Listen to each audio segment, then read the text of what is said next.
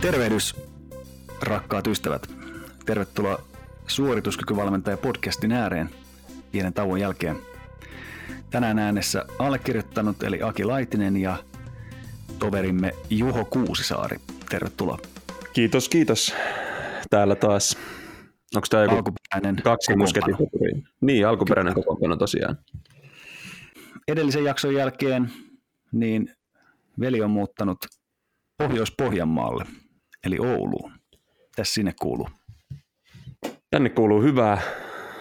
Pakkasiin meni hetki aikaa tottua, mutta nythän täällä kevättää aika kivasti. Eletään, onko nyt kolmas kolmatta, kun äänitellään tätä jaksoa tässä päivällä, niin oikein mukava auringonpaiste ja ihan alkaa vähän semmoinen kaamos masennuskin jo väistymään. Mitäs muuten on, on viihtynyt hyvin ja, ja tota, itse asiassa, no totta kai lähivalmennuspalvelut ö, toimii nyt sitten enimmäkseen täällä. Toki käyn tuossa Helsingissä säännöllisesti. Etäpalvelut toimii ihan normaalisti, koulutushommat normaalisti, että et tota, ihan älyttömästi ei vaikuttanut ainakaan vielä työskentelyyn tämä maiseman vaihdos. Ja tota, Eli niin. Oulussakin netti toimii. Kyllä täällä jo on, on 3G jo saatavilla jo. Että ihan... Mitäs, sä oot laittanut tota, saliprojektia vireille? No joo, mä ajattelin, että äh, kun ei tässä nyt ole ollut juurikaan tekemistä, niin ottaa uuden harrastuksen sitten. Kyllä. Ja nyt on kuitenkin silleen maailmantilanne on myös ihan otollinen, otollinen kuntosalibisneksen aloittamiselle. On, on. Siis jotenkin mä oon ymmärtänyt, että silloin kun muut laittaa silmät kiinni, niin pitää itse avata silmät. Kyllä, kyllä. Ja liikuntavelkahan tässä muodostuu valitettavasti. Joo, siitä sanasta, että, ja mä todella toivon, että me kansakuntana maksetaan tämä velka korkojen kerran. Niinpä. Mutta joo, ei, ei siinä siis salihommat, salihommat pyörii ja päästään niitä tässä keväällä käynnistelemään ja, ja mehän ollaan päästy kouluttamaankin. Viime vuosi oli sellainen, että mä vähän niin kuin loppuvuodesta pyyhkäsin hikeä otsalta, että huh, että menipäs, menipäs niin kuin helposti lopulta sitten. Ja nyt tämä vuosi on osoittautunut paljon vaikeammaksi, että nyt rajoitukset on kiristynyt ja, ja tota, ollaan jouduttu koulutuksia jakaa useampaa viikonloppuun ja, ja tota, tarkoittaa meille tietysti aina tuplatyötä. Kyllä. Mutta ei se sitten taas siinä itse koulutus viikonloppuna, kun on se hyvä puuki päällä ja, ja tota, keskustelut sujuu ja, ja tota, on hyvä porukka kasassa, niin siinä se ei kyllä haittaa sitten enää yhtään, mutta aina tällä niin kalenterihallinnan kannalta niin tuottaa vähän haasteita. Niin, totta kai. Nythän meillä on tulossa myös, myös tota, hetkinen, syksylle suorituskykyvalmentajakoulutus, ikään kuin 2.0-versio. Joo, Joo, se on kyllä todella, todella hieno juttu. Kaikkia lähti siis siitä. 2020 tammikuussa aloitettiin tota, se koulutus, mitä oltiin niin puoli vuotta kasattu silloin. Niin, kyllä. Ja vedettiin se siinä kolmes viikonlopussa ja sitten tuli korona sotkemaan. Niin nyt meillä on ollut hyvä aikaa miettiä, että mikä sen niin tulevaisuus on. Ja, ja tämä systeemi, millä me nyt lähdetään, että on tämä etäjakso ja sitten on kolme lähijaksoa, niin mä oon ainakin todella innoissani siitä, että siitä tulee siis ihan, ihan mielettömän kova setti. Joo, oikeastaan mehän uudistettiin se oikeastaan ihan päästä varpaisiin jollain tavalla. Et, et tota, ehkä nämä, myös, nämä muut koulutukset, mitä luotiin sitten osittain myös, myös tämän tota, pandemiatilanteen vuoksi tarjolle yksittäisiä viikonloppukoulutuksia, niin sitten auttoi myös räätälöimään tuosta tosta tota kolmen viikonlopun ja y- y- tämmöisestä kesän e-, etäkoulutussetistä, niin vielä, vielä ehkä tasokkaamman ja paremman kokonaispaketin. Ja, ja tuntuu aidosti, että nämä kaikki koulutukset jollain tavalla sopii hyvin myös yhteen, yhteen semmoisena niin koulutuspolkuna, mitä meillä on tarjota. Siis sehän on ehdottoman tärkeää. Alun perin silloin, kun lähdettiin näitä viikonloppukoulutuksia tekemään, niin, niin meillä oli se periaate, että ne ei saa olla se sama koulutus jaettuna eri viikonloppuihin. Niin, kyllä. Ja se, se on nyt pitänyt hyvin paikkaansa, että tosiaan ei ole niin kuin, tavallaan, voisiko sanoa, että ei ole mitään tekemistä näillä aihepiireillä keskenään. No totta kai niillä on, on koska harjoittelusta puhutaan, mutta, mutta tota, ne, ne ei niin kuin missään tapauksessa ole samoja dioja, samojen diojen läpikäyntiä eri viikonloppuina. Että ihan eri, eri tota, kokonaisuus on kyseessä. Kyllä, ja äh, ehkä semmoinen niin kuin, kiva juttu siinä on mun mielestä se, että, että meidän koulutukset perustuu aika pitkälti niiden tiettyjen perusperiaatteiden ja semmoisten ajatusmallien toistamiseen, mitkä on aina siellä taustalla, mikä näkyy oikeastaan kaikessa meidän tekemisessä tavalla tai toisella. Ja sitten jokainen koulutus ö, tarkastelee niitä juttuja hieman eri perspektiivistä tai jostain tulokulmasta ja sitten täydentää yksi, jollain eri yksityiskohdilla sitten niitä. Esimerkiksi tämä voimaharjoittelu kuntoutuksen työvälineenä versus sitten tavoitteellinen voimaharjoittelu, niihin tullaan hieman eri tulokulmista, mutta siellä on hyvin paljon myös sitten tietysti niitä samoja semmoisia niin kuin perusperiaatteita, semmoisia linkkejä siellä välissä. Ja oikeastaan sama periaate pätee tähän tulevaankin koulutukseen, että tota, sisältö ei sinänsä ole lähelläkään samaa täysin, ää, mutta ne sopii myös tosi hyvin yhteen, yhteen sitten ja auttaa hahmottaa sitä kokonaisuutta. Kyllä, hyvin sanottu. Käydään nopeasti läpi vielä. Meillä on huhtikuussa ketteryysseminaari, jossa Jukka Veijo esittää asiantuntemustaan ja, ja minä myötäilen. Olen jojo-miehenä siinä. Sinne on paikkoja vapaana, se on Lahdessa. Sitten on Lahdessa myös tavoitteellinen voimaharjoittelukoulutus, jossa minä ja Juho päästään ääneen. Sinne on muutama paikka. Ja toukokuussa on sekä Helsingissä että Oulussa voimaharjoittelukuntoutuksen työvälineenä, joihin on muutamia paikkoja vapaana.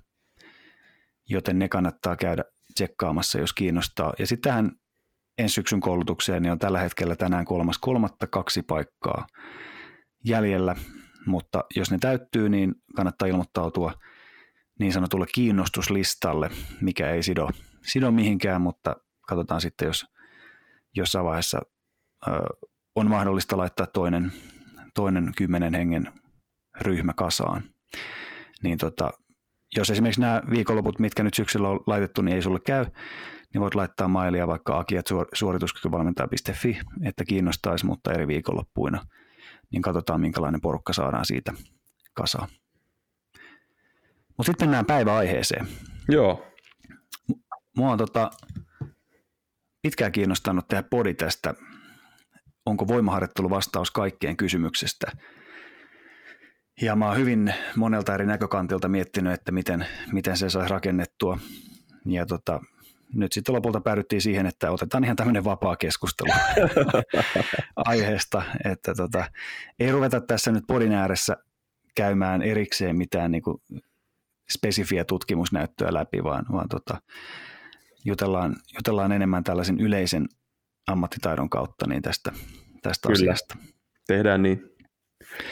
Tämähän on siis aiheena ollut, tai niin kuin voimaharjoittelu ylipäätänsä tietysti, kun se on saanut ihan hirvittävästi huomiota ja lisää suosiota tässä edeltävän 10, 10 jopa 15 vuoden aikana. Ja ihan syystä.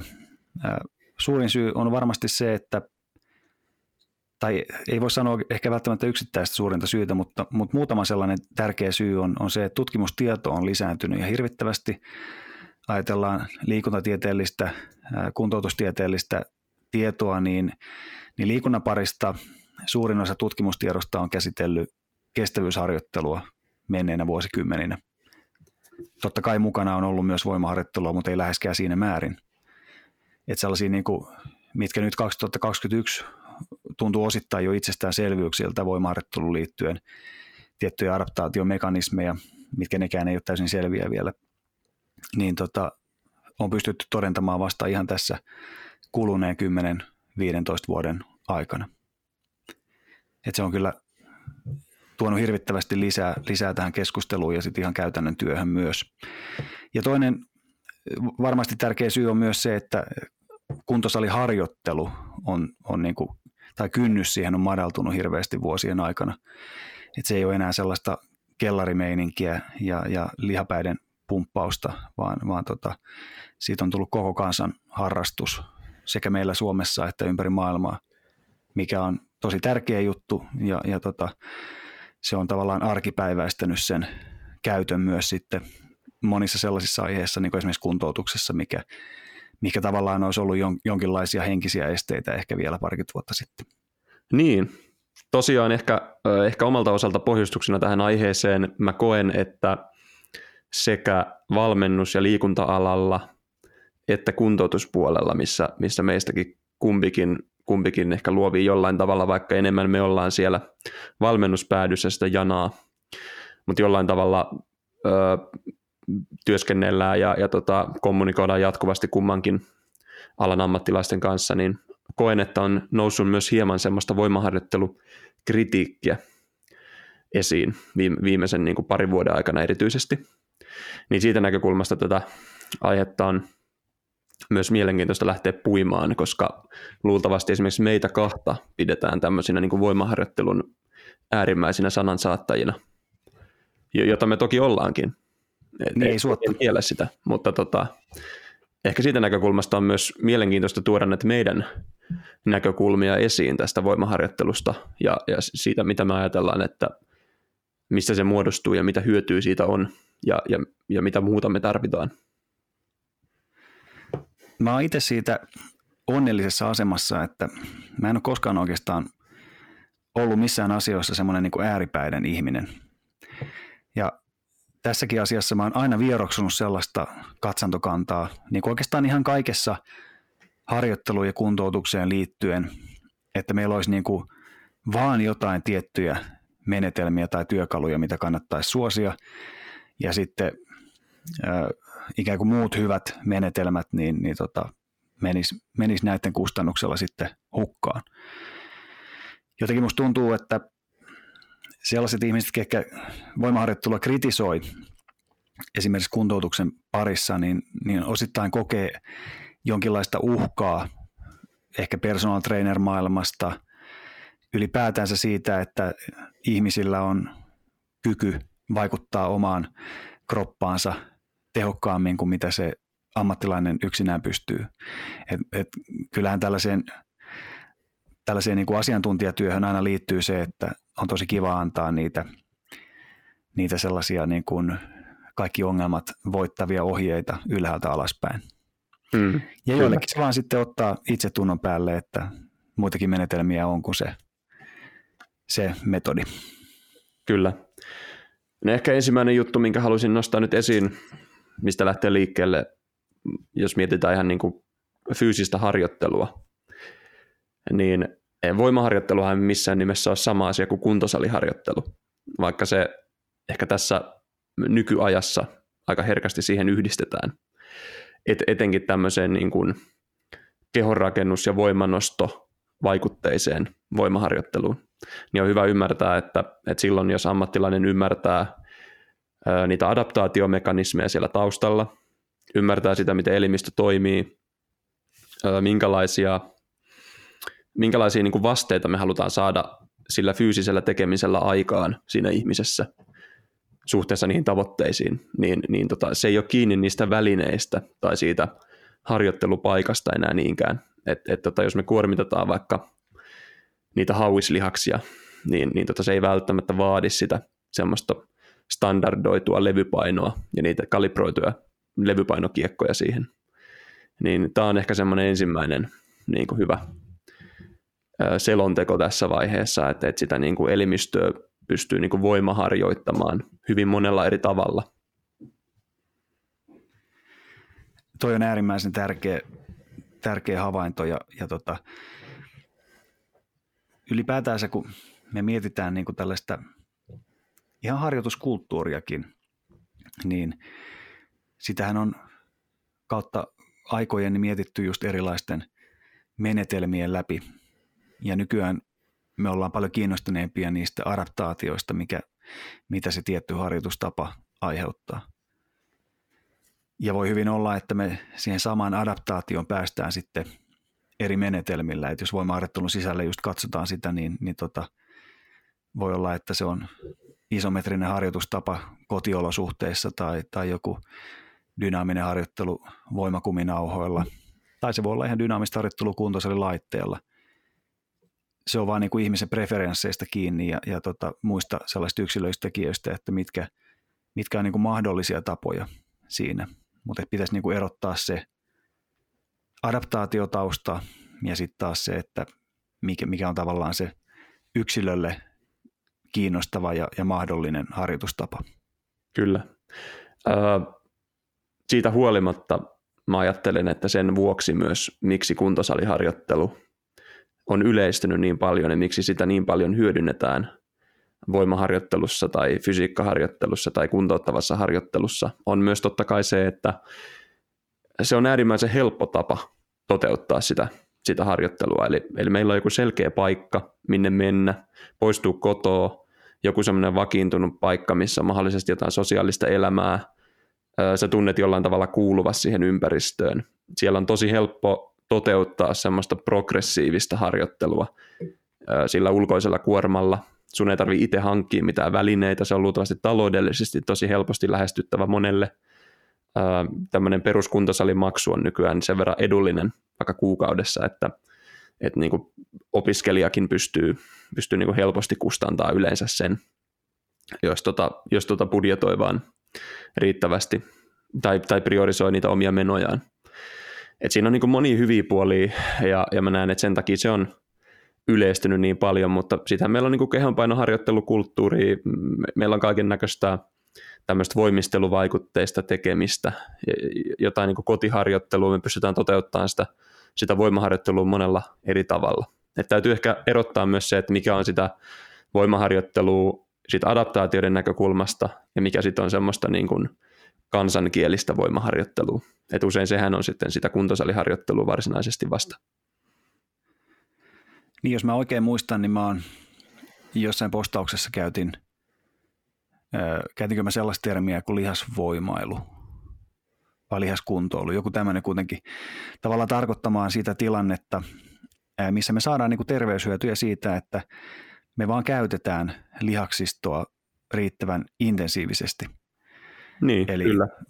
vastoin tällaisia niin kuin klassisia kestävyysharjoittelun periaatteita, missä, missä tota, me mennään matalalla teholla pitkän aikaa, niin me tehdään jotain sellaista, missä me mennään kovalla teholla lyhyen aikaa. On se sitten nopeuden käyttöä tai maksimivoimasuorituksia tai muita tällaisia, tällaisia juttuja.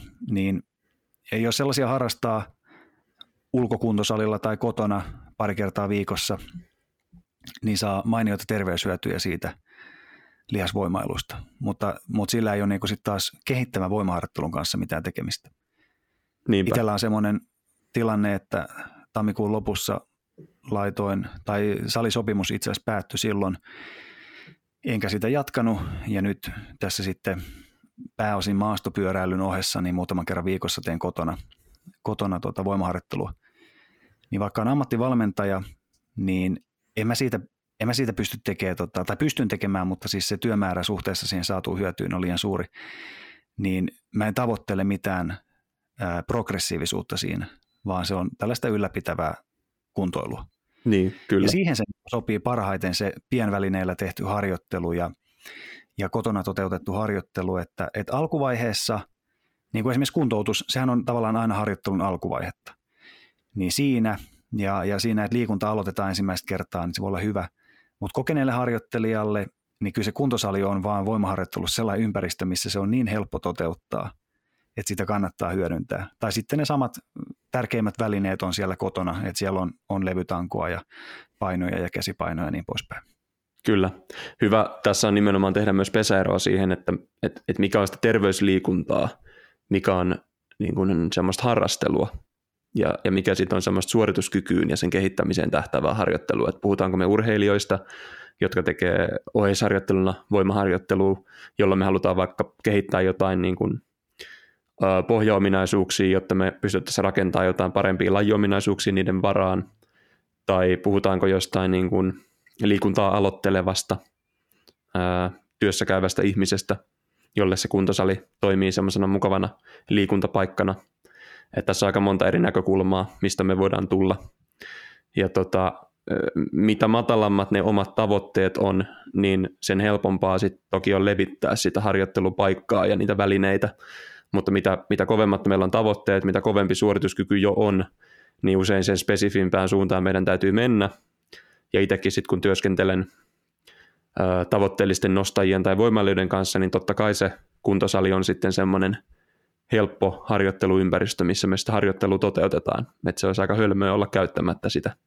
Se ei tarkoita sitä, että mä lähtökohtaisesti ajattelisin, että kaikkien täytyy tehdä kuntosaliharjoittelua tai, tai tota levytankoharjoittelua. Että ei missään nimessä. Et se nyt sattuu vaan olemaan se mun, mun semmoinen niin kohdeyleisö ja semmoinen alue, missä mä oon hemmetin hyvä valmentajana. Hyvä, hyvä myyntipuhe. Jep. Tota, me jotenkin näen sitten, se on varmaan osittain totta kai tästä kuplasta, missä, missä itse elää. Et jos, niin. jos mä eläisin jossain kestävyysharjoittelun kuplassa, niin, niin luultavasti kokisin samalla tavalla. Mutta mä itse koen, että voimaharjoittelulla on tavallaan helppo saavuttaa sellaisia harjoittelun psyykkisiä hyötyjä, niin kuin se, se semmoinen ää, omien, tai sen oma itsensä ylittäminen sillä tavalla, että, että osoittaa omat luulonsa vääräksi ja kykenee pitkäjänteiseen työskentelyyn ja saavuttaa itselleen asettamia tavoitteita. Niin se ja kaikkihan liittyy siis, niin kuin kaikkien harjoitteluun ehdottomasti liittyy nämä samat, mutta tavallaan mm. meidän niin kuin hektisessä arkielämässä niin jotenkin voimaharjoittelulla nämä on tosi helppo saavuttaa hyvin kohtuullisella harjoittelumäärällä. Kyllä. Ehkä mä usein käytän itse sitä pystyvyyden tunne sanaa, mikä tuntuu, että se on semmoinen tosi merkittävä juttu kaikessa harjoittelussa ja se on jotenkin äärimmäisen helppoa saavuttaa tämmöisellä kuntosali perusteisella voimaharjoittelulla. Sitä on tosi jotenkin helppo seurata sitä progressiota. Se on tosi semmoista niin kuin järjestelmällistä, se on tosi vakioituu, niin, niin, niin ihmisen on helppo siihen niin kuin sitoutua ja jotenkin nähdä itsekin sitä, sitä etenemistä ja saada niitä onnistumisen tunteita. Kyllä. Mutta totta kai siis ihan missä tahansa muussakin, että et jälleen kerran, että ei se voimaharjoittelu ole siinä mikään viisasten kivi, mutta se on vaan niin kuin monelle ihmiselle helppo tapa saada sitä aikaan. Joo, ei se, ei se siis samalla lailla tuossa nyt esimerkiksi itse, kun on tässä edeltävät viikot niin hyvin aktiivisesti käynyt pyöräilemässä, maastopyöräilemässä, niin, niin tota, siinä kun on huomannut, että miten se suorituskyky paranee niin kuin lajikohtaisesti, että samoja suoritteita pystyy tekemään, tekemään alemmilla sykekuormilla ja, ja tota, pidempiä lenkkejä, pystyy tekemään intensiivisempiä mäkivetoja ja niin poispäin. Että tällaiset mm. monet eri osa-alueet siitä niin kuin kehittyy. Niin tuntuuhan se ihan samalla lailla ihan äärettömän hyvältä. Kyllä. Mutta tavallaan sen, sen niin kuin osoittaminen esimerkiksi numeraalisesti, niin, niin on harrastajalle tosi helppoa just siinä, siinä saliympäristössä. Ja sehän ei tarkoita esimerkiksi myöskään sitä, että se tarvitsisi olla niin kuin kaikki tai kaikki harjoittelu pitäisi olla pelkästään sitä, vaan, vaan tota, se on vaan semmoinen niin osa harjoittelua, missä me voidaan osoittaa niitä kehittymis, kehittymiskohtaa, kehitystä voidaan osoittaa tosi helposti. Ja silti se voi olla vaan vaikka 20 pinnaa meidän kokonaisharjoittelusta. Niinpä, kyllä. Mutta mennään tota, lähdetään purkaa vähän syvemmältä vielä tätä aihepiiriä, ettei jäädä näin pinnalliseksi tässä keskustelussa, niin lähdetään sieltä suorituskyvystä liikkeelle ja pohditaan sitä, että, että kuinka tärkeä osa se voimaharjoittelu ylipäätänsä on erilaisissa suorituskykytavoitteissa. Ja lähdetään tietysti liikkeelle nyt siitä ihan niin kuin itsestäänselvästä, eli, eli tällaisista maksimivoiman ja, ja muista tällaisista tota, voimalajien muodoista, niin siellä ei ole hirveästi puhetta siitä, etteikö se voimaharjoittelu olisi kovin tärkeää. Niin, se on päivänselvä asia. Että jos puhutaan maksimivoimasta tai nopeusvoimasta, kestovoimasta, lihasmassan kasvatuksesta. Miten siellä ajattelet? no otetaan se lihasmassan kasvatus esimerkiksi. Niin tota, mitä siellä ajattelet siitä, että kuinka monipuolinen esimerkiksi tämmöinen välineistö meillä pitää olla siihen harjoitteluun. Että jos halutaan niin kuin optimoida lihasmassan määrää tällaiselle tavalliselle tai tällaiselle niin kuin naturaaliharjoittelijalle, kellä nyt on muitakin asioita elämässä, niin, niin tota, voisiko sellaista suorittaa myös kotiolosuhteissa? Mm. No mä ajattelen, että varmasti jos, jos halutaan niin optimoida, niin kyllä, kyllä mä ehkä itse ajattelen, että silloin olisi hyvä olla saatavilla semmoiset niin tavallisen kuntosalin laitteet ja välineet. Että et totta kai niin kuin, ää, yläkropalle etenkin, niin esimerkiksi kehonpainoharjoittelulla, vaikka kotiolosuhteissa, niin varmasti saa hyviä tuloksia tiettyyn pisteeseen asti, mutta silloin joku raja siinä tulee sitten vastaan siinä, siinä että miten pitkälle me saadaan sit sitä intensiteettiä vaikka puskettua tai, tai kasvatettua sitä maksimivoimareserviä siellä pohjalla, etenkään alakropalle, vaikka kehon painolla. Niin kyllä mä ajattelen, että sitten tämmöiset niin kuin ihan yksinkertaiset levypainovälineet, käsipainot, tasapenkki, joku räkki, niin, niin tämmöisiä välineitä luultavasti silloin kaivataan tässä nyky, yhteiskunnassa, jos halutaan optimoida sitä lihasmassan kasvua. Mutta se ei missään nimessä tietenkään tarkoita, että me välttämättä vaaditaan mitään älyttömiä erikoislaitteita tai jotain erikoistankoja ja muuta. Niistä voisit saada toki jotain niin ärsykköä vaihteluiloa ja muuta, mutta, mutta ei varmasti, niin kuin, silloin puhutaan sitä aika pienistä nyansseista. Niin siinähän on yksi, yksi semmoinen itselle tärkeä elementti saliharjoittelua on nimenomaan se mahdollisuus tehdä hyvin erilaisia asioita kuin mitä sitten pienellä välineistöllä kotona niin, se on tekemään. Että se on jo niin kuin mielenkiinnon kannalta. Kyllä. Mutta haluaisin kysyä tämän sen takia, että taas kun katsotaan sitä niin kuin voimaharjoittelun spektriä, mikä on äärimmäisen laaja, niin vasta sitten kun me ollaan hyvin siellä spesifissä tavoitteessa, että just se lihasmassan maksimointi, edes se ei ole niin spesifi kuin sitten taas esimerkiksi voimanostosuoritteet, mitkä on niin spesifejä levytanko suoritteita, niin silloin ne välineet siihen tarvitaan. Kyllä.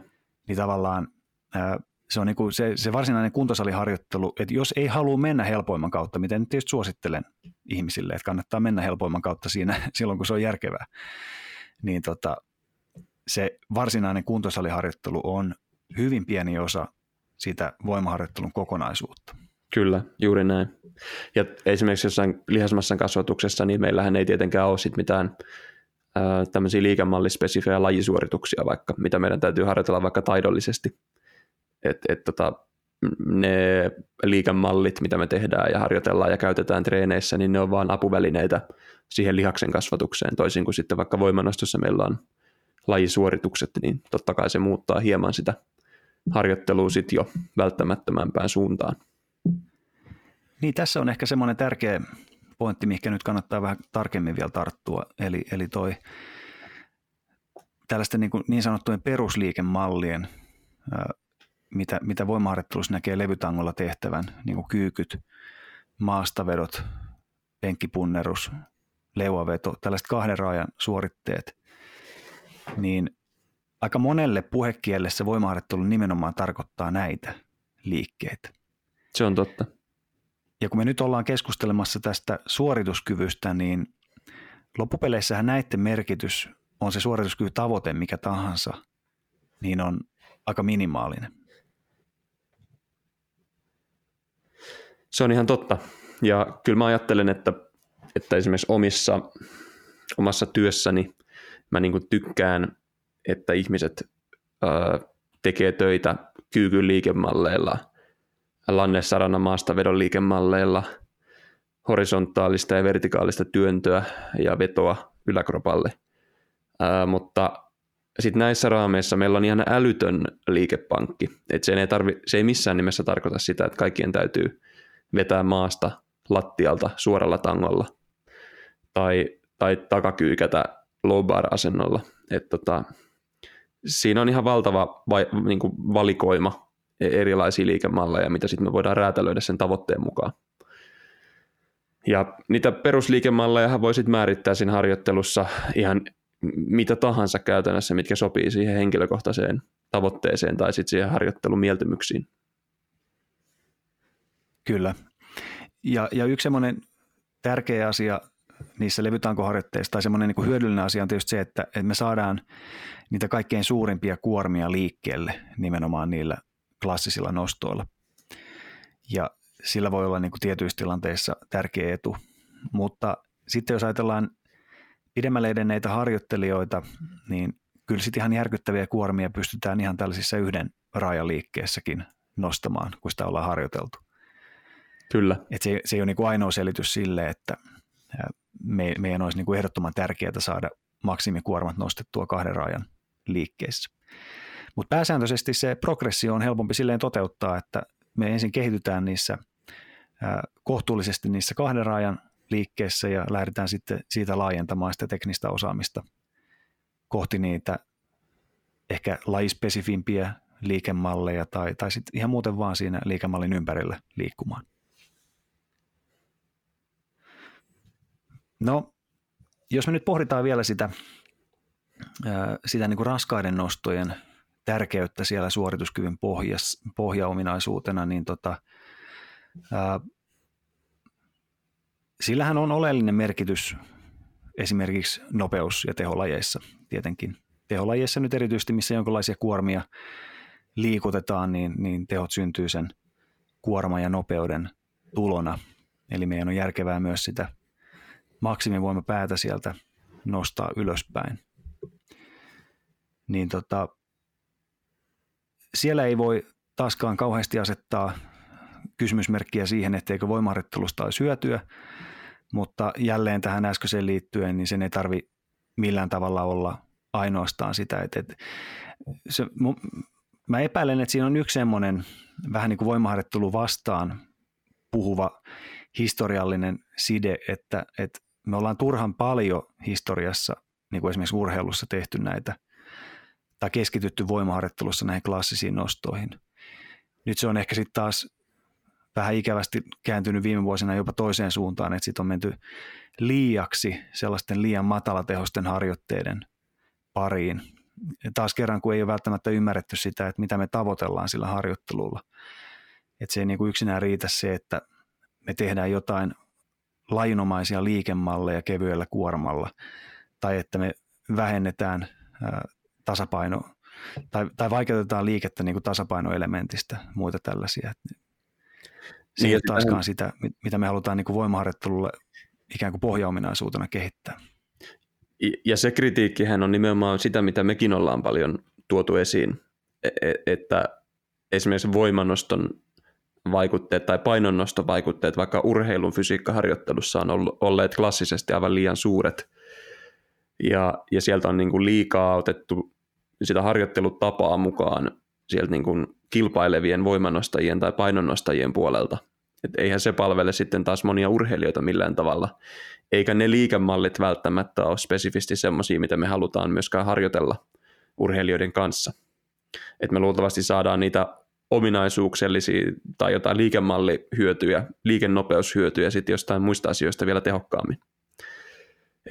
Tämä kritiikkihän on ihan paikallaan ehdottomasti ja, ja ilo nähdä myös, että se voimaharjoittelun spektri on sillä tavalla monipuolistumassa ja nimenomaan se ajattelu suuntautuu enemmän sinne adaptaatiomekanismeihin ja semmoisiin ominaisuusjatkumoihin ja, ja tämmöisiin niin kuin hyötyihin, mitä sillä harjoittelulla saadaan aikaan, eikä siihen harjoittelumenetelmään itsessään.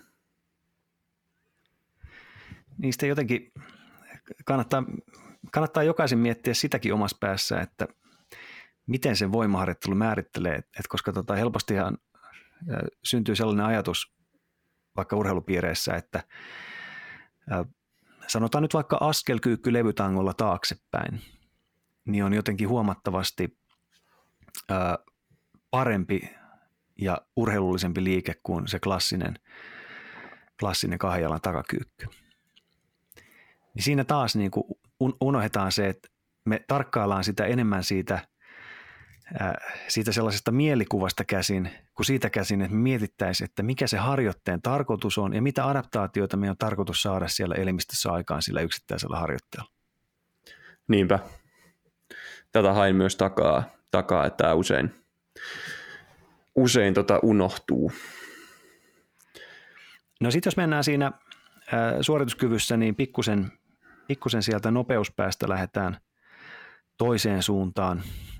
Ajatellaan tällaisia sekalajeja, jossa, jossa tota, tarvitaan hyviä kestävyysominaisuuksia, mutta sitten siellä on myös lajin sisällä suuria nopeuksia tai, tai kamppailua vaativia tai voimaa vaativia kamppailutilanteita, niin kuin esimerkiksi pallopeleissä ja, ja, ja tota, muissa tällaisissa joukkuepeleissä.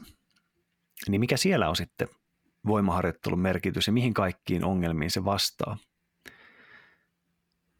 tuossa myöhemmin voidaan keskustella vähän tarkemmin vielä tuosta kuntoutuksesta, mutta viime vuosinahan voimaharjoittelua on aika paljon nostettu esille myös niin kuin urheilun piirissä sellaisena, pahimmillaan voi sanoa, että loukkaantumisia ennaltaehkäisevänä harjoitusmuotona. Se sanamuoto, josta me ei kauheasti tykätä. Kyllä. Niin, tota, se on saanut siis uusia piirteitä harjoittelussa, mutta jos, jos kokonaisuudessaan mietitään, niin voisiko tänä päivänä tulla hyvä urheilija tällaisen sekalajiin, vaikka ei koskaan tekisi tällaista, niin kuin, mitä me mielletään voimaharjoitteluksi?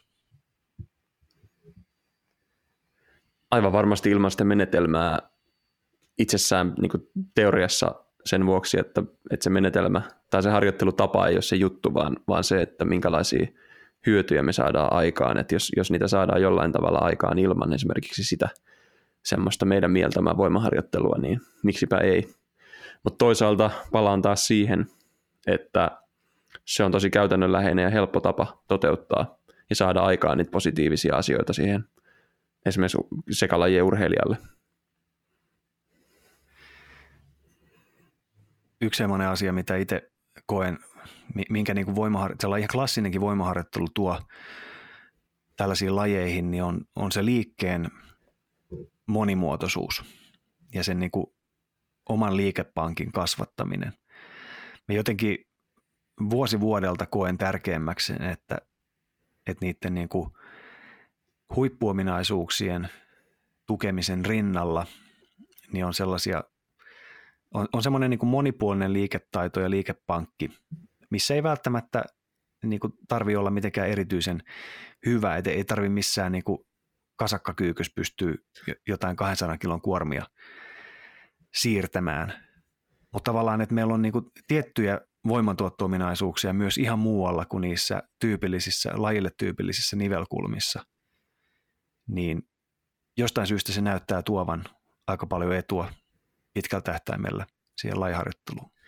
Niin voidaan varmaan ajatella, että se on myös jonkinlaista semmoista liikevariabiliteettia lisäävää harjoittelua tai, tai semmoista, että laajennetaan sitä hermoverkkoa.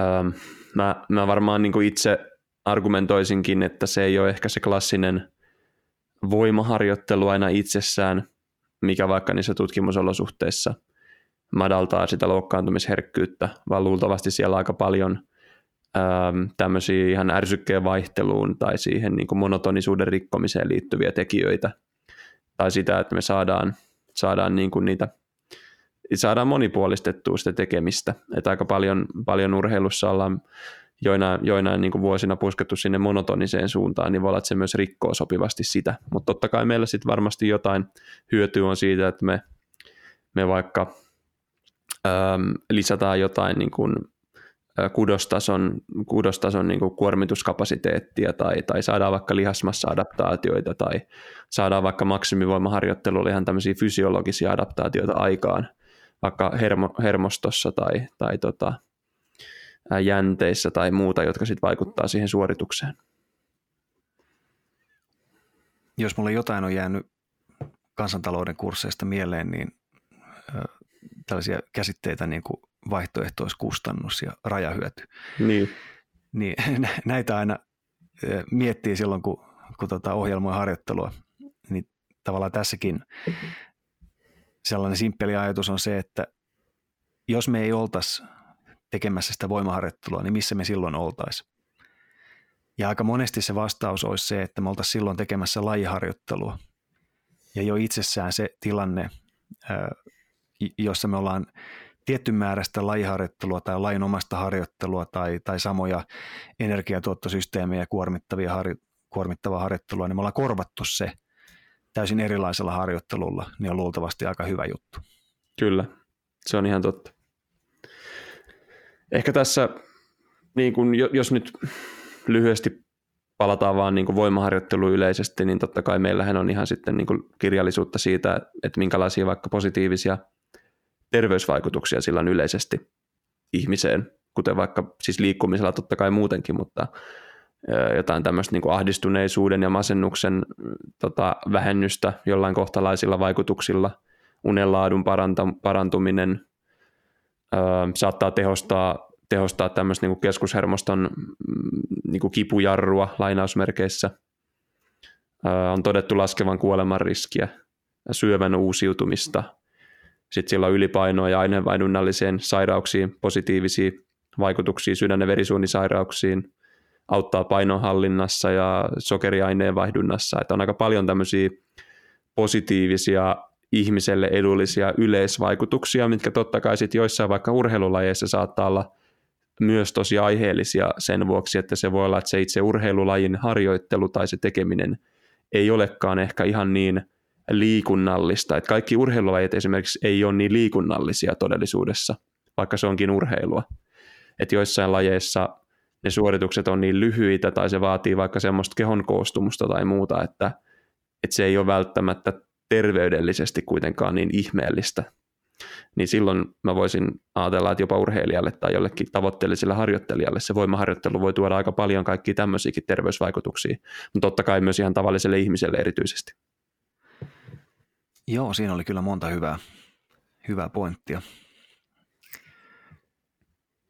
Kyllähän jo ihan jo niin kuin pääkopan kannaltakin, kun ajatellaan urheilua, kilpaurheilua, ammattiurheilua etenkin, jossa tavallaan kaikki ne, tavoitteet on nimenomaan siinä, että tai, tai ne tavoitteet toteutuu sitä kautta, että miten se harjoittelu onnistuu.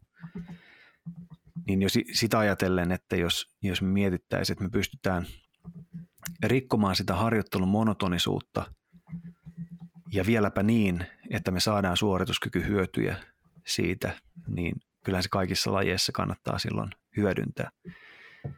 Ja jos me nyt edetään tätä samaa mallia, mitä edettiin, että mennään tässä vielä, vielä pikkusen sivummalle sinne kestävyyslajeihin asti, niin sieltäkin on, on tota, harjoitustavat muuttanut muotoaan aika lailla tässä viimeisten vuosikymmenien aikana ja samalla on saatu hyvää, hyvää dataa siitä, että miten voimaharjoittelu vaikuttaa esimerkiksi juoksun taloudellisuuteen tai, tai ylipäätänsä liikkumisen taloudellisuuteen. Tuki- ja tai tukielimistön kehittäminen esimerkiksi, niin tota, siinä taas niin kuin päästään siihen, että ei tietenkään tehdä siitä sellaista niin kuin pääharjoittelutapaa. Eihän siitä ole koskaan kyse. Että me joskus aina ajattelen, että kun esittää vaikka voimaharjoittelun määrän maltillista lisäämistä, niin harjoittelijalle tulee sellainen pelko, että ollaan viemässä sitä, sitä koko harjoittelua niin kuin kohti sitä voimaharjoittelupainotteisuutta.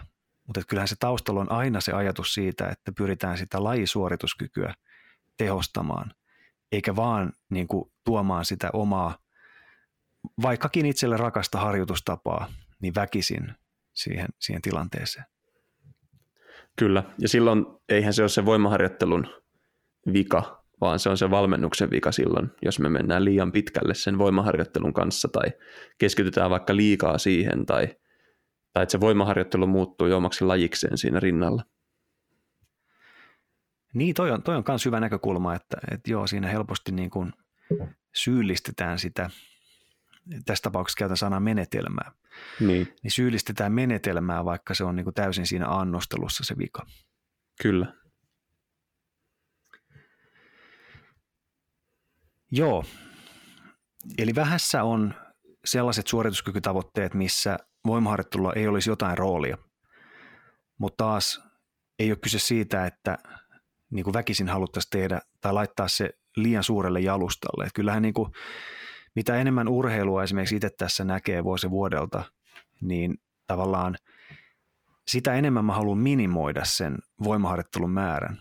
Eli mä haluan aina tehdä vaan niin vähän sitä voimaharjoittelua, kun on järkevää, että millä, millä me saadaan niin kuin minimiannoksella ne optimaaliset ää, kehitykset aikaiseksi, jotta siitä on hyötyä siihen lajisuoritukseen.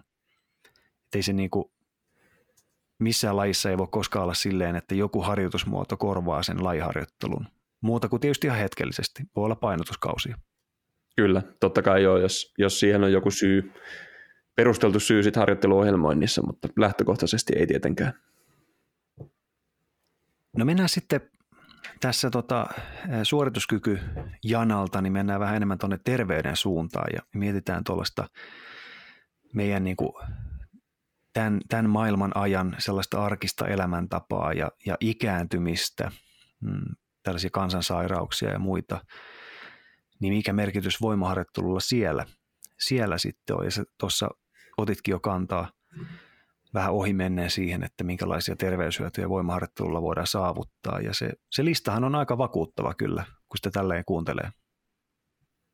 Kyllä, joo, siis ehdottomasti, että, että se on semmoinen, mm, tulee tavallaan mieleen ammattilaisena, että miksi mä en niin kuin annostelisi sitä minimimäärää, millä me saadaan noin paljon positiivisia hyötyjä jollekin vaikka tavalliselle liikkumattomalle, vaikka passiiviselle ihmiselle, niin ne voi olla todella merkittäviä elämän, el, elämän niin kuin pituutta ja terveyttä edistäviä vaikutuksia.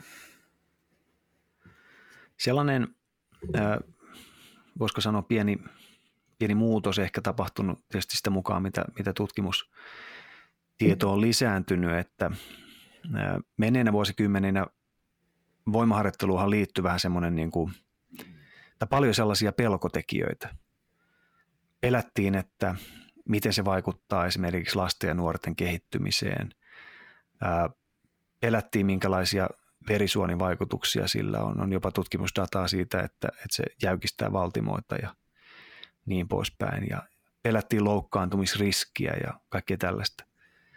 Suurin osa näistä on on sitten taas niin kuin laajemmalla tiedolla osoitettu vääräksi ja sitä mukaan mitä ymmärrys kasvaa, niin näyttää siltä, että esimerkiksi terveysvaikutuksia ajatellen, niin kestävyysharjoittelu ja voimaharjoittelu ei välttämättä ihan niin kaukana toisistaan kuin on aina toisinaan ajateltu. Ja sitten taas molemmilla harjoitustavoilla on, on sellaisia hyvin ehkä ainutlaatuisia terveyshyötyjä. Et esimerkiksi niin kuin se, että me käytetään jotain lihastyötapaa hyvin intensiivisesti, niin saattaa olla, että se erittää jotain sellaisia aineita lihaksesta, mitä ei sitten taas matalatehoinen harjoittelu lainkaan tee.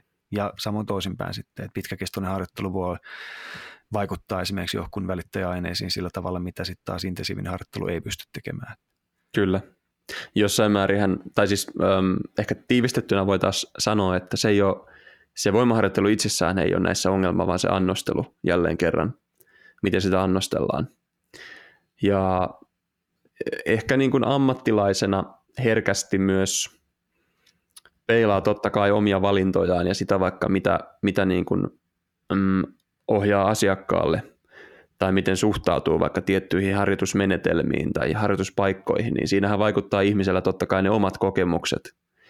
Et mä koen, että jonkun verran tässä on ollut myös semmoista taakkaa, että, että tota ammattilaisilla on saattanut olla itsellään jotain huonoja kokemuksia jostain harjoittelumuodoista, ei ole ehkä menestynyt niin hyvin, mitä on halunnut, on tapahtunut loukkaantumisia, ei ymmärrä, ei ole kokemusta jostain harjoittelutavasta tai jostain menetelmästä, niin tämmöiset tekijät saattaa yllättävän paljon vaikuttaa sit siihen, miten ammattilainen kuvaa ja esittää sitä asiaa myös eteenpäin asiakkaille.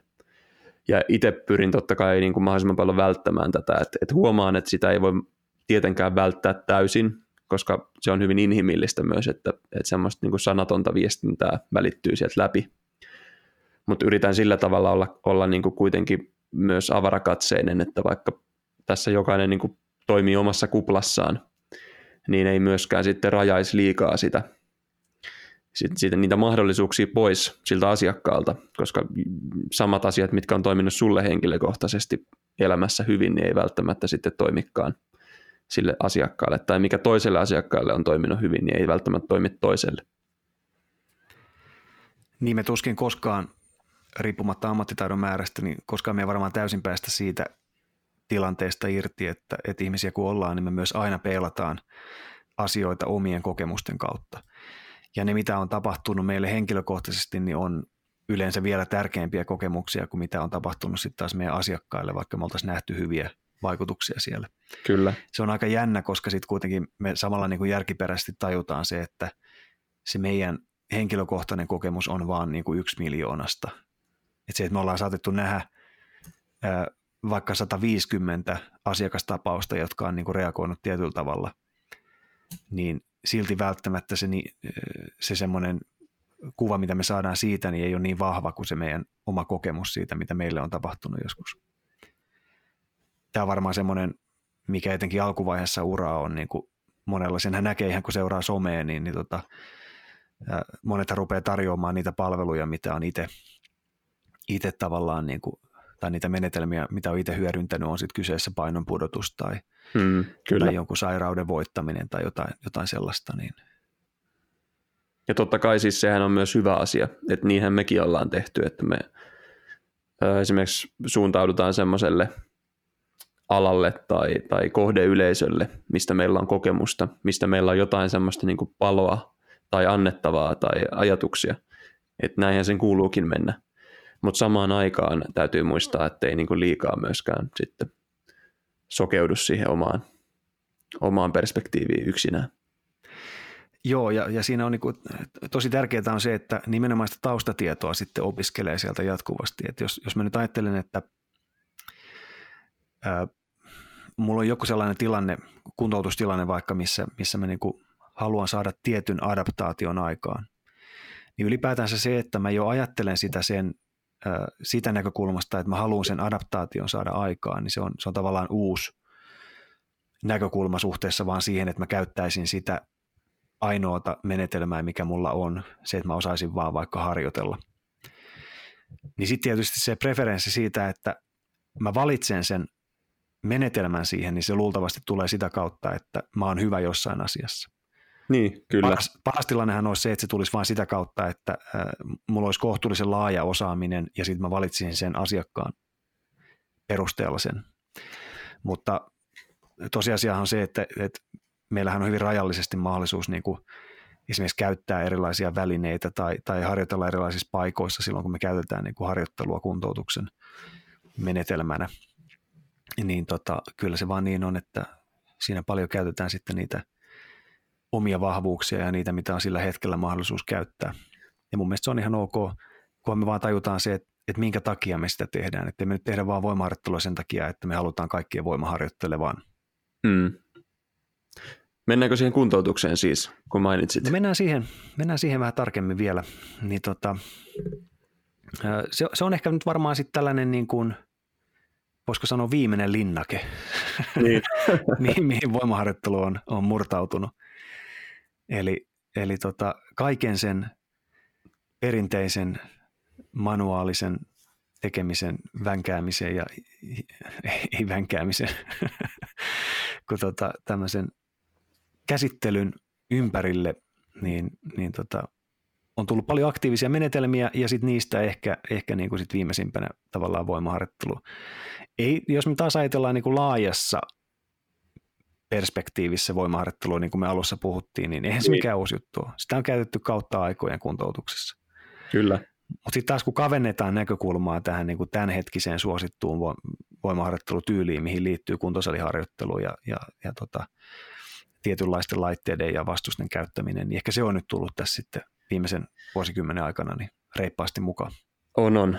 Öm, lähtökohtaisesti mä en ajattele, että, se on, että tässä tärkeintä on missään nimessä se voimaharjoittelu siinä kontekstissa, missä sitä nyt tehdään, vaan se, että me ollaan kuntoutuskentällä edetty siihen suuntaan, että me oikeasti aktivoidaan sitä ihmistä itseään, se alkaa tekemään asioille itse jotain, ja siellä on ne semmoiset niin liikunnan ja harjoittelun laaja-alaiset semmoiset yleishyödyt taustalla.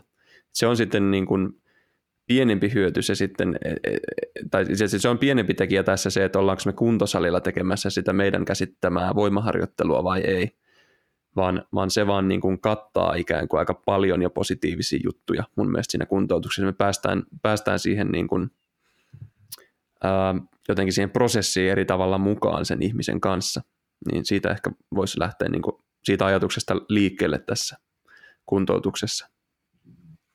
Kyllä, sitten ihan semmoinen tosi yleinen, tai jos ajatellaan niin kuin yleisestä sellaista näkökulmasta sitä asiaa, niin se, että me saadaan se ihminen voimaharjoittelemaan tai, tai käymään vaikka siellä kuntosalilla niin kuin pari kertaa viikkoon, niin kun me mietitään, että mitä siellä kuntosalilla tehdään versus se, että ihminen käy lenkillä kaksi kertaa viikkoon, niin on ihan jo automaattisesti todennäköisempää, että se kuntosaliharjoittelu lievittää sen niskahartiaseudun tai alaselän oireilua.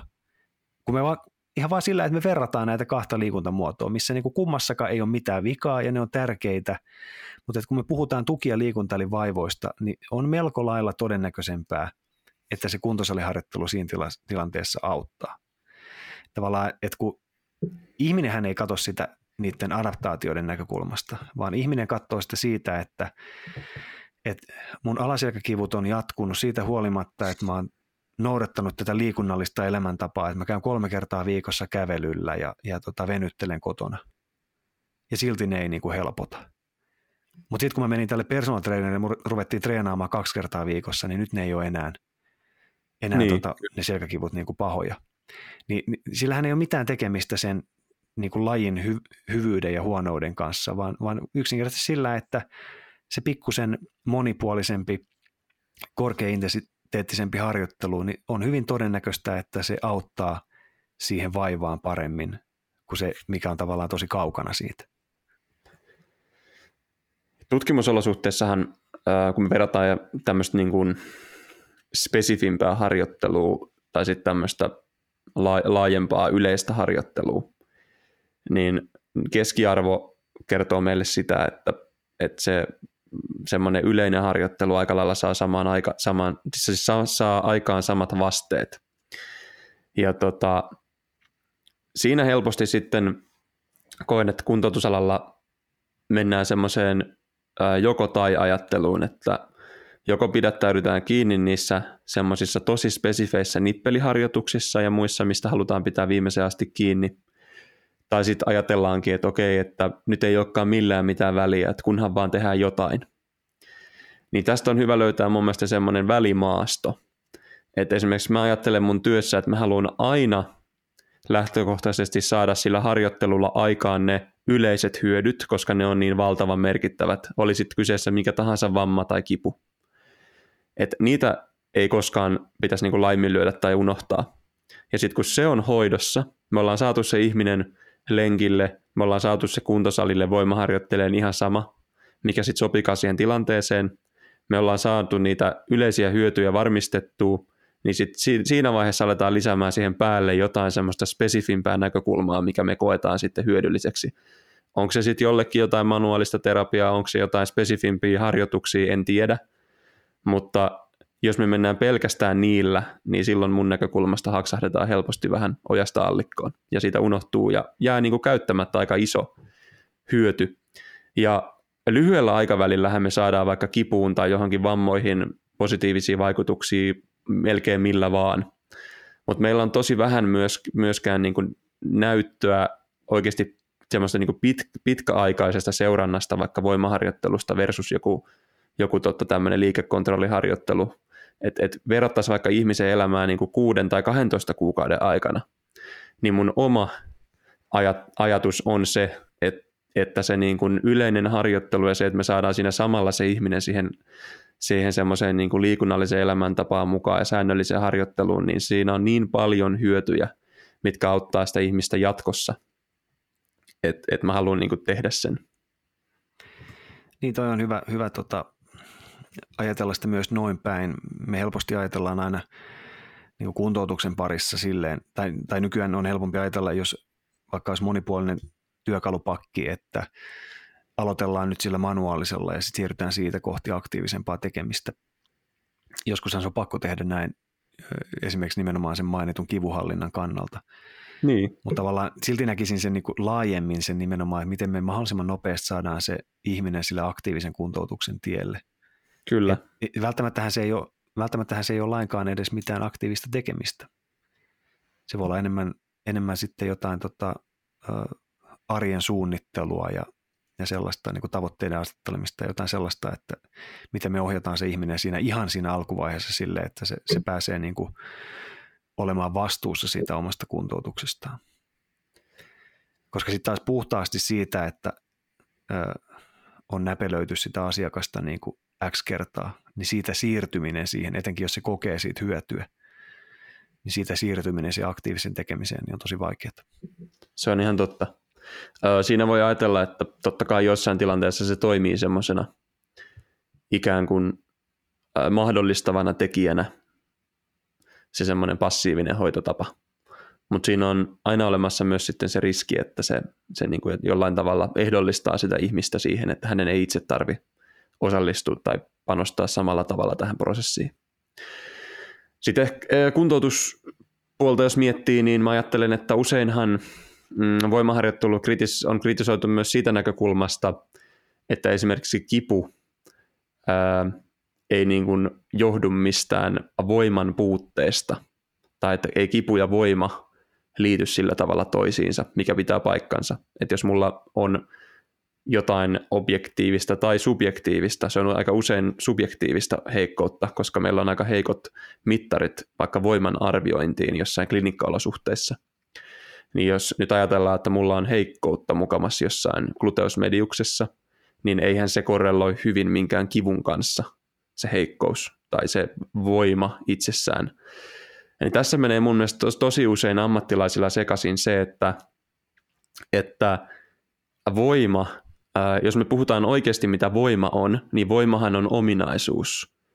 Ja se mitä me testataan vaikka salilla jotain liikettä, tai jos me testaan ihmiseltä jotain, jotain tota tämmöistä lonkan loitonnusta jossain asennossa, niin en mä testaa sitä ominaisuutta, vaan mä testaan sitä ihmisen suorituskykyä siinä testissä. Ja se on mun mielestä semmoinen, mitä monen on tosi vaikea hahmottaa, ikään kuin sitä eroa, että siihen suorituskykyyn vaikuttaa tosi moni muukin asia kuin se itse ominaisuus, mikä on siellä pohjalla, joka totta kai se niin kuin vaikka maksimivoima ää, tuottokyky vaikuttaa siihen, miten hyvin mä pystyn kyykkäämään, mutta siihen vaikuttaa myös moni muu asia. Et ei se, ei se, se ei niin kuin testaa, se ei ole mikään niin kuin yhden suhde yhteen, että maksimivoimareservi on yhtä kuin mun takakyykkytulos, koska siihen vaikuttaa esimerkiksi se, että kuinka tuttu se liikemalli mulle on, kuinka paljon mua pelottaa ne painot, ää, minkälaiset välitykset mulla on, siihen vaikuttaa niin moni asia. Ja tämä on kuntoutuskentällä mä koen, että usein semmoinen, mikä menee sekaisin. Että ei me, eihän me lähtökohtaisestikaan ää, voida ajatella, että Monesti ominaisuus liittyy kuntoutustilanteessa niin se itsessään. kyse ei niinkään ole siitä, että me haluttaisiin X määrä lisää voimaa joku tiettyyn liikesuuntaan, vaan oleellisempaa on se, että me harjoitetaan sitä ää, liikesuuntaa, jolla me saadaan siellä niitä adaptaatioita, mitä me halutaan. Me saadaan keskushermosto ja se periferia keskustelemaan keskenään. Saadaan sitä viestinvälitystä tehostumaan siinä välissä. Saadaan ehkä sellaista aluetta harjoitettua, mitä ei ole, mikä ei ole normaalisti ollut meidän käytettävissä lainkaan. Niin tällaisia mikä sitten tav- tavallaan vaan sen harjoittelun seurauksena meillä sitten voima kasvaa, on se sitten hypertrofian tai, tai sen viestinvälityskyvyn lisääntymisen seurauksena, niin se on ikään kuin lopputulema siitä, mutta se voiman kasvu itsessään ei olekaan se ratkaiseva tekijä, ei se ole se, minkä takia se kipu lakkaa siellä. Mutta se saattaa olla, että ne adaptaatiot, mitkä johtaa siihen, niin vaikuttaakin sitten taas siihen kivun häviämiseen. Niin ja totta kai ne voi vaikuttaa sitten välillisesti siihen tilanteeseen tai, tai jollain tavalla jatkossa vaikuttaa jollain tavalla. Mutta mut tämä on nimenomaan ö, hyvä tehdä semmoinen pesäero, että, että se voimaharjo, ehkä se voisi tiivistää niin, että sillä voimaharjoittelulla, miten me se käsitetään tai mitä me vaikka toteutetaan, niin ei lähtökohtaisestikaan ole niin kuin tärkein juttu aina vaan saada lisää voimaa, vaan vaan siinä on aika paljon kaikkia muitakin hyötyjä tai jotain tekijöitä, mitä me sieltä halutaan saada esiin tai mitä me niin kuin haetaan. Ja se voimaharjoittelu on vaan semmoinen tapa toteuttaa sitä harjoittelua ja ehkä valmistaa jollain tavalla sitä ihmistä tai totuttaa sitä ihmistä johonkin tai haastaa sitä ihmistä. Just näin. Samalla se antaa meille sitten sellaisia, tai sellaista aika lohduttavaa tietoa esimerkiksi siitä, että tällaisilla niin sanotuilla epäsymmetrioilla, puolieroilla, lihastasapainolla, niin niille ei varmaan juurikaan ole tekemistä sitten taas niiden koettujen oireiden kautta. Ehkä on tekemistä sen, sitä kautta, että me voidaan siitä päätellä vähän sitä kuormitustasoa, mitkä liikesuunnat on, on saanut huomattavasti enemmän kuormitusta. Etenkin jos siellä on joku tämmöinen lajispesifi suorite taustalla, missä on, on vaikka tukialkaa tai on jotain yksipuoleista kääntymistä niin poispäin, niin silloin me voidaan jotain tietoa siitä saada. Mutta ei me voida koskaan sanoa, että se nyt olisi mikään ykköstekijä siellä taustalla. Niinpä. Varmasti on paljon sellaisia asioita sekä niin kuin voimaharjoitteluun että muuhun, muuhun menetelmiin liittyen, harjoitusmenetelmiin liittyen kuntoutuksessa, mistä me ei niin kuin olla lähelläkään vielä selvittämässä sitä, että mikä, mikä on niin kuin se aktuaalinen ää, tapahtuma siellä, mikä sitten helpottaa. Ja sitten kun me mietitään sitä kuntoutuksen monimuotoisuutta ja mitä kaikkia asioita siihen niin vaikuttaa sekä, sekä tota fyysisesti että psyykkisesti, niin en mä tiedä, onko se niin tarpeellistakaan tietää. Ja samalla sitten se voi niin kuin vähän laskea sitä, tai mä toivoisin, että se laskee sitä kynnystä käyttää esimerkiksi sitä voimaharjoittelua yhtenä menetelmänä, koska sitä ei tarvitse niin kuin millään tavalla pelätä. Ei tarvitse välttämättä edes miettiä niin tarkasti, että osaako jotain asioita tehdä niin kuin täysin oppikirjan mukaisesti tai muuta, että kunhan ymmärtää vaan sitä kuormitusta ja, ja tota, ymmärtää sen asiakkaan tilanteen ja sen, että terveysala ammattilaisena ymmärtää, että minkälaista kuormitusta se mahdollisesti tällä hetkellä kestää ja tietää vähän aikatauluja sen suhteen. Kaiken ei tarvitse olla niin hirvittävän spesifiä. Pahintahan tässä mahdollisesti voi olla sitten se, että, että ammattilaisena vaan vaikka kyynistyy tai, tai jollain tavalla väkisin haluaa olla erilainen kuin muut. Ja siitä, sitten jättää niin kuin tämmöisen todella parhaimmillaan hyödyllisen tavan saada ihmisille niin kuin hyötyjä aikaa niin käyttämättä. Tai että et, et, tota, on pakko mennä jotenkin hankalamman kautta sen vuoksi vaan, että ei halua vaikka jotenkin yhdistää itseään tämmöiseen kuntosaliharjoitteluun tai johonkin tyhmiin levytankoliikkeisiin tai muuhun. Ja se on taas mun mielestä vähän semmoista niin kuin ajattelun heikkoutta. että et mun mielestä jos antaa joidenkin menetelmien tai, tai työtapojen niin kuin näin paljon vaikuttaa vaikka omaan identiteettiinsä tai siihen, miten haluaa itsensä näkeä tai miten haluaa, että muut näkee oman itsensä, niin, niin tota, silloin ollaan ehkä vähän heikoilla vesillä jo lähtökohtaisesti. Tuo on mun mielestä tosi hyvin sanottu.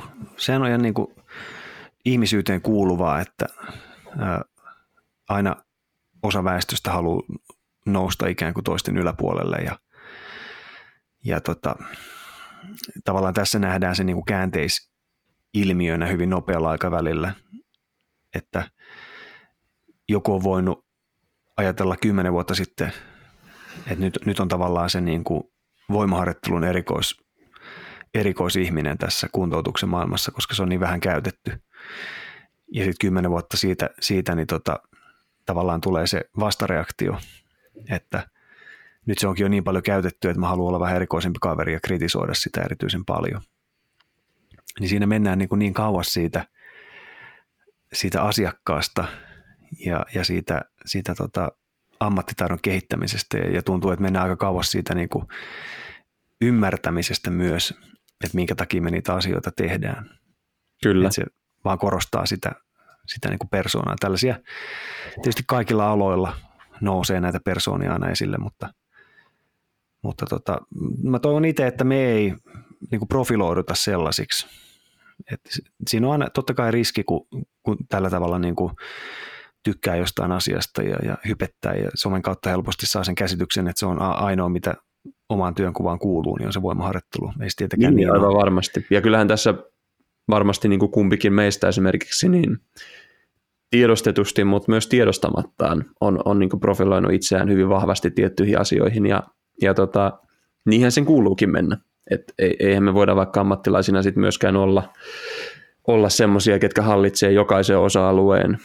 Tai, tai tota, se ei mun mielestä ole myöskään uskottavaa, että jossain määrin sitä osaamista täytyy myös niin kuin tarkentaa johonkin suuntaan, vaikka pitäisi Kyllä. silmät auki myös niin kuin muuhun suuntaan ja sitten tarvittaessa vaikka ohjaa eteenpäin sitten ihmisiä eri valmentajille tai eri fysioterapeuteille tai osteopaateille, jos, jos tuntuu, että se oma, oma tota, osaaminen ei siinä kohtaa sitten tälle asiakkaalle sovi tai riitä. Tieteellinen tietohan antaa meille sen, se antaa meille vähän niin kuin jättiläisen hartiat, että me ollaan, meillä on mahdollisuus käyttää sitä tukena ja meillä on mahdollisuus muuttaa mielipidettä vähän niin kuin sen, sen tota, suhteen, että missä se suurin todistustaakka tällä hetkellä on, tai siis todistusaineisto tällä hetkellä on, niin ilman, että se meidän ego kokee kovan kolauksen siitä. Se on mun mielestä niin kuin yksi tieteen parhaimpia puolia on nimenomaan se, että se on irrallaan mun egosta. Mutta sitten samaan aikaan me ei voida kaikissa eri systeemeissä, menetelmissä olla asiantuntijoita, jolloin meidän on pakko valita niitä tiettyjä pisteitä sieltä, missä me halutaan olla asiantuntijoita. Ja voimaharjoittelu on meille yksi, yksi semmoinen. Niin mun mielestä nämä on niin kuin hyvä, hyvä erottaa siellä, että ei, ei, ei koskaan voida odottaakaan, että yksi ihminen tietää kaikesta kaiken, mutta sitten taas laajemmasta näkökulmasta niin täytyy ymmärtää se, että, että tota, voi olla monia menetelmiä, mitkä johtaa siihen samaan lopputulokseen. Voi olla, että todistusaineisto jonkun menetelmän puolesta kerääntyy seuraavan kymmenen vuoden aikana huomattavasti, vaikka sitä tällä hetkellä on pidetty hyvin, hyvin niin kuin minimaalisena syynä, niin tota, ei kannata liikaa lukkiutua sitten taas toisaalta niihin, vaikka olisi opiskellutkin jotain asiaa 20 vuotta. Niinpä. Mutta itse ehkä koen, että nämä tämmöiset, tai mitä me ollaan vaikka tämän podcastin ulkopuolella tai sun kanssa tai jonkun muiden tämmöisten ammattilaisten kanssa, kenen kanssa eniten on yhteydessä, niin tuntuu, että se on tosi semmoinen tärkeä osa myös se semmoinen niin oman työmenetelmän tai, tai työtavan niin kritisoiminen tai semmoinen tarkastelu, tai että asettaa sen sillä tavalla tarkasteltavaksi ja kyseenalaistaa niitä omia juttuja ja, ja pitää semmoisen avoimen mielen, niin se tuo mulle ää, tosi paljon semmoista mielekkyyttä jollain tavalla. Mä just puhuin tästä jonkun opiskelijan kanssa, kun se kysyi, että miten, miten sitten, että jos sä vaikka paasaat paljon voimaharjoittelun puolesta, mutta suhtaudut siihen myös jollain tavalla skeptisesti ja kriittisesti, niin miten mä niin sitten pysyn niin kuin sinuina sen mun ammatillisen mielenterveyteni kanssa tai muuta, niin, niin tota mä itse koen, että se vaan, se oli muuten hyvä sana,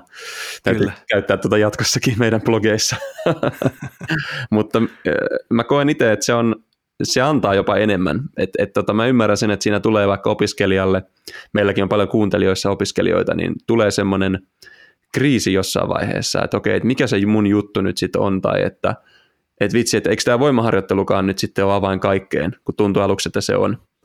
Mutta se on itse asiassa aika lohduttava sitten, kun sen asian kanssa tulee sinuiksi, että et sitten vaan niin kun tekee parhaansa ja, ja, ja, ja tota, hakee sitä tietoa ja kyseenalaistaa niitä menetelmiä ja, ja tota, saattaa niitä käytäntöön sitten niitä tutkimuskirjallisuudesta vedettyjä keskiarvoja ja, ja tota, se tekee sitten paljon mielenkiintoisempaa työstä, että jos meillä olisi semmoisia ehdottomuuksia tai jotain semmoisia tosi tiukkoja koulukuntia, minne sun täytyy kuulua ja sitten toteuttaa sitä työtä vaan tietyllä tavalla, niin en mä varmaan haluaisi tätä työtä edes tehdä siinä, siinä vaiheessa enää. Se, se, niin kuin, se luovuus ja semmoinen niin kuin muutos tavallaan katoaisi siitä tekemisestä. Olipa hyvin sanottu. Toi on, resonoi todella siis omassa päässä toi, toi tota, me jotenkin koen itse, että koska kyllähän mäkin muistan ne ajat, kun tosi voimakkaasti halusi puolustaa voimaharjoittelua kaikissa yhteyksissä ja sen hyötyjä. Kyllä. Ja nykyään kun kokee, että ei ole enää mitään tarvetta sellaiselle, että, että jos, jos me niinku sama asia, tai jos me saadaan se asiakkaan tavoite toteutettua jollain muulla keinoin, mikä on sille parempi, niin mä valitsen sen muun keinon – ei mulla ole mitään tarvetta niin kuin käyttää sitä ns. mun menetelmää siinä. Niin se ehkä kertoo siitä, että asiantuntijana on, on niin kuin päässyt jo, jollekin tasolle, en mä tiedä sitten onko se niin kuin yksi tuhannesta vai mikä se on, mutta jollekin tasolle. Varmaan joo. ikään, ikään kuin siitä, että ei enää sido niin kuin omaa itseään niin voimakkaasti siihen tiettyyn menetelmään. Samahan koskee ihan kaikkia, on se sitten faskia juttuja tai, tai tota, neulomista, niin mun mielestä se on vähän surullista, että jos, jos ihminen kokee, että on akupunktiohoitaja niin kuin henkeen ja vereen, niin tota, aika ohueksi jää sitten se lopullinen ammattitaito ja osaaminen ja tavallaan se, se niin kuin ammattilaisena kasvaminen. Niin, siinä ehkä turhaa asettaa semmoisia niin kuin mm, rajoja itselleen, mitä ei tarvisi. Mutta tässä taas tämä on semmoista niinku luovimista, koska sä et, voi, sä et voi olla samaan aikaan mestari kaikessa. Ää, et, et mä suosittelen ihmisille, että et ottaa jonkun suunnan, mihin lähtee erikoistumaan kuitenkin, mutta ehkä sen ajattelumaailman kanssa ei tarvi mitenkään niinku erikoistua. Että sä voit edelleen niinku olla kiinnostunut tosi poikkitieteellisesti eri asioista ja, ja olla sille avoimin mielin ja et mene niinku naimisiin omien, omien menetelmien tai harjoittelutapojen kanssa, että onko se sitten voimaharjoittelu tai mitä se onkaan, niin ei niinku ehdollistu liikaa siihen yhteen maailmaan. Mutta siitä huolimatta... tulessa kyllä nyt noissa, noissa tota, ajatus Menihän siihen tota, reilu tunti. Mut, mutta mä ajattelen, että, että mä myös sitten ammattilaisena niin kuin täytän semmoista jonkinlaista ikään kuin paikkaa. Että ei mun ole tarkoituskaan tarjota niin kuin kaikille apua tai vastauksia. Että et mä, ta, mä, mä tarjoan, tai mä oon niin kuin saatavilla niille, kenelle se on se voimaharjoittelureitti tai se voimaharjoittelukonteksti on se hyvä juttu ja toimiva juttu. Niin mä just näin, just näin. Ja, ja harjoittelukonteksti ylipäätänsä, että siis niin. siis eihän tässä niinku, vaikka yritetään aina kannustaa ihmisiä aktiiviseen elämäntyyliin ja aktiiviseen kuntoutukseen, niin ei se tarkoita, että kaikki olisi sillä hetkellä, kun ne tulee vaikka meidän luo, niin valmiita siihen. Niinpä, kyllä. Mutta niin, ehkä, ehkä pääsee siitä ajatuksesta myös eroon, että ei ole, ei ole tarkoituskaan olla kaikkia varten jotain, vaan että, että tota, totta kai sä voit ammattilaisena tulla vastaan sitä ihmistä, mutta sulla on myös se joku sun oma semmoinen niin kuin kupla, minne sen täytyy sen asiakkaan myös sopii, jotta te saatte kummatkin niitä parhaita tuloksia sitten aikaan. Loistavaa. Mun mielestä tässä nyt niin kuin summattiin, tai, tai jos summataan vielä pari sellaista juttua tässä tässä loppuun. Eli Joo.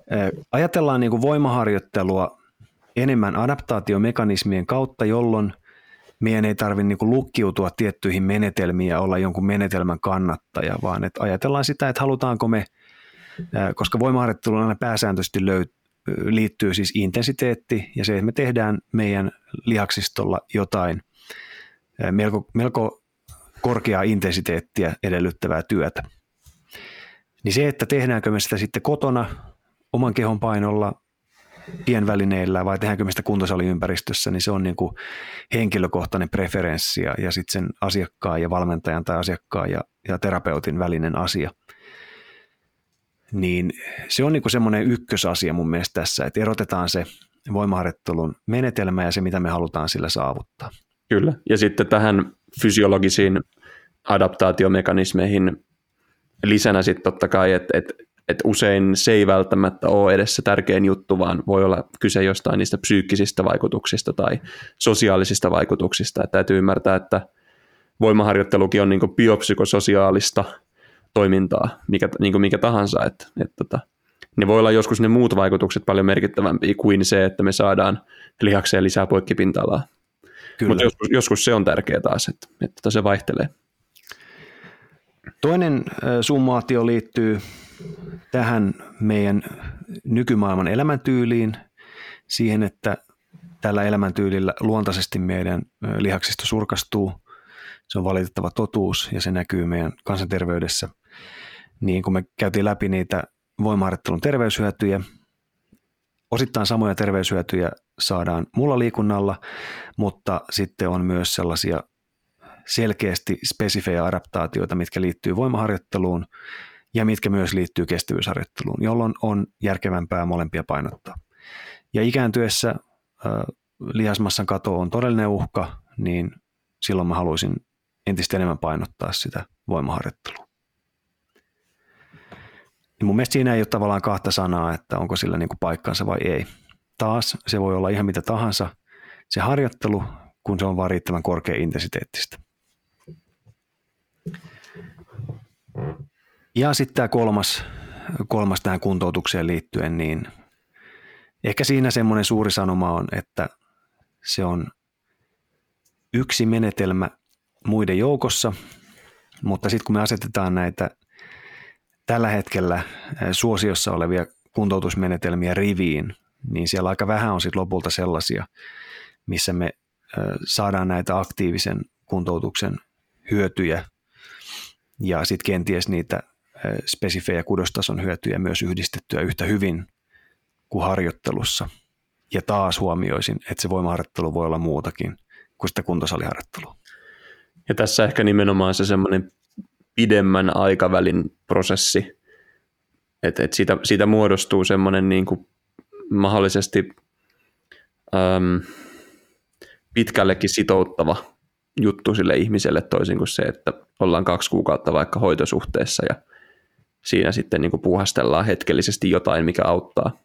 Niin voi olla, että siitä harjoittelusta ja, ja siitä niin kuin liikunnasta tai tavoitteellisestakin harjoittelusta tulee vaikka elämäntapa tai harrastus tai siitä saadaan paljon muita terveydellisiä hyötyjä aikaan. Et mun mielestä niin terveydenalan ammattilaisina ää, se on semmoinen suunta, mihin me kannattaa ehdottomasti kannustaa ihmisiä etenkin näihin maailman aikoihin, etenkin niin kuin 2021 vuonna yleisesti ja etenkin tämmöisen niin vaikka pandemia-aikaa, milloin vielä ihmiset passivoituu entisestään. Niin. Joo, ehdottomasti samaa mieltä.